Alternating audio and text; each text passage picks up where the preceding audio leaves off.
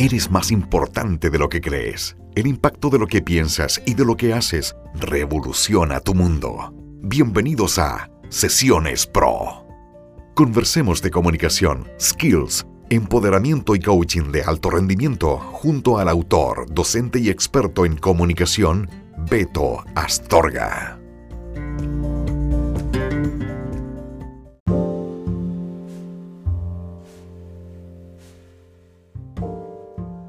Hola amigos, ¿cómo están? Beto Astorga por acá, un gusto poder saludarles a todos ustedes en un nuevo episodio más de Sesiones Pro, un podcast para ti.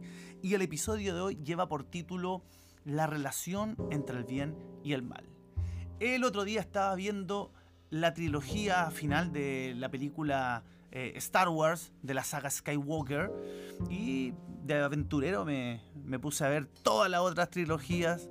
Soy un fanático de Star Wars reconocido desde que era un niño, siempre alucinado con esa historia, y me puse a pensar en la relación que había entre el lado oscuro de la fuerza y también los caballeros Jedi, los caballeros de la luz, y me puse a pensar y a reflexionar sobre el tema. Nosotros muchas veces pensamos que es lo malo y lo bueno, pero yo ponía de lado todo esto pensando en el balance. Qué importante es el balance, y el balance llevarlo a nuestras vidas, sino no concentrarnos tanto en el bien y el mal, sino tratar de entender de que uno, si no existiera, el otro no podría existir. Esto convive como el yin y el yang. Son estas fuerzas que se encuentran y que de algún modo hacen que todo cobre sentido. Además, me parece muy interesante, por ejemplo, los cambios, cómo transita Anakin Skywalker en su paso a convertirse en Darth Vader. También es una analogía clara de cómo muchas veces nuestras decisiones nos llevan por distintos caminos. Y al ir por distintos caminos, nosotros vamos conociendo distintas realidades, distintas personas, vamos tomando otro tipo de acciones y nuestro pensamiento se estructura diferente, porque al observar la realidad desde otro punto de vista, nos estamos relacionando constantemente con todo un nuevo abanico de posibilidades que cambian incluso nuestras creencias, nuestra percepción sobre lo que está ocurriendo. Entonces, también hay un tema súper interesante ahí de cómo nosotros vamos transformándonos a través del tiempo y cómo se transforma nuestra visión sobre lo que entendemos como el bien y el mal. Entonces, una buena pregunta sería para hacernos hoy en día, hoy, con lo que sabes, con lo que eres, en el momento que estés escuchando este episodio, para ti, ¿qué es el bien y qué es el mal? ¿Cómo lo podemos definir para nosotros mismos?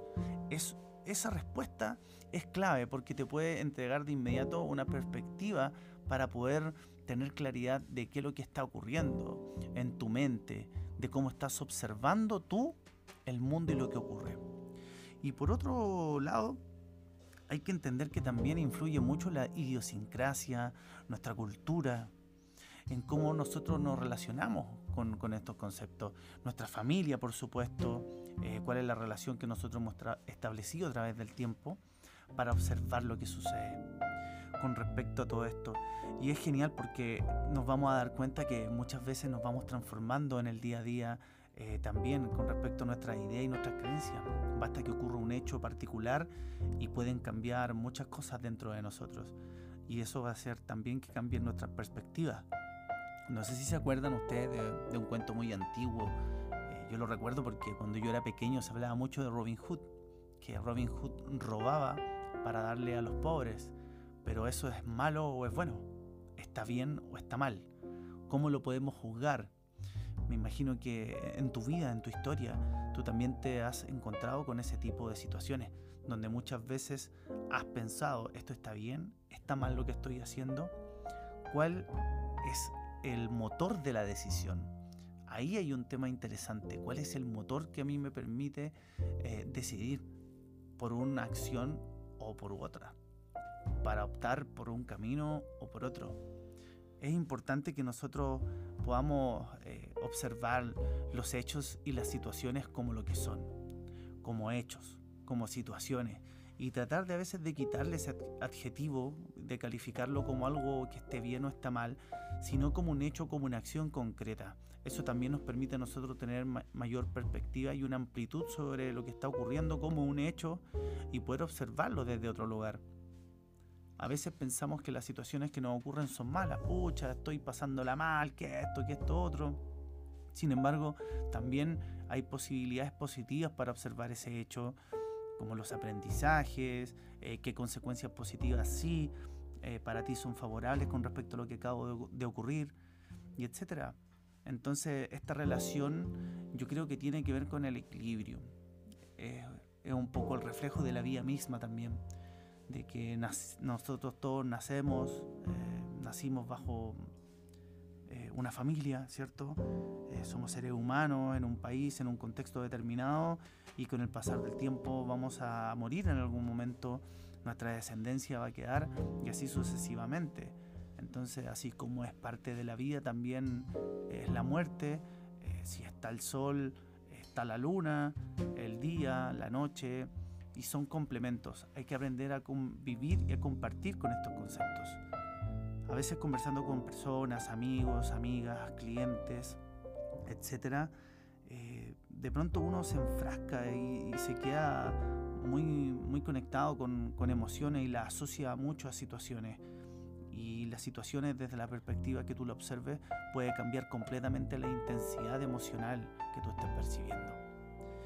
Así que eso quería hablar en este episodio con relación entre el bien y el mal.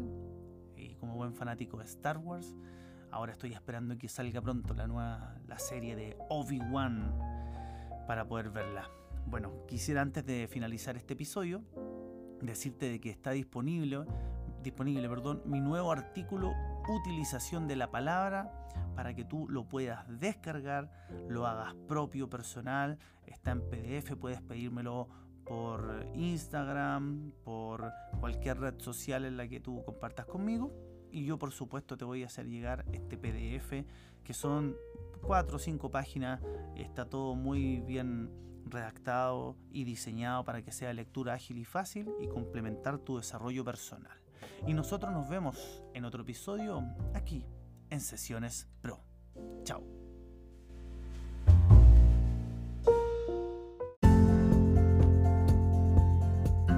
¿Con qué te quedas de este episodio?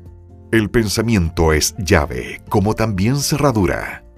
Nos encontramos en el próximo capítulo en Sesiones Pro, junto a Beto Astorga.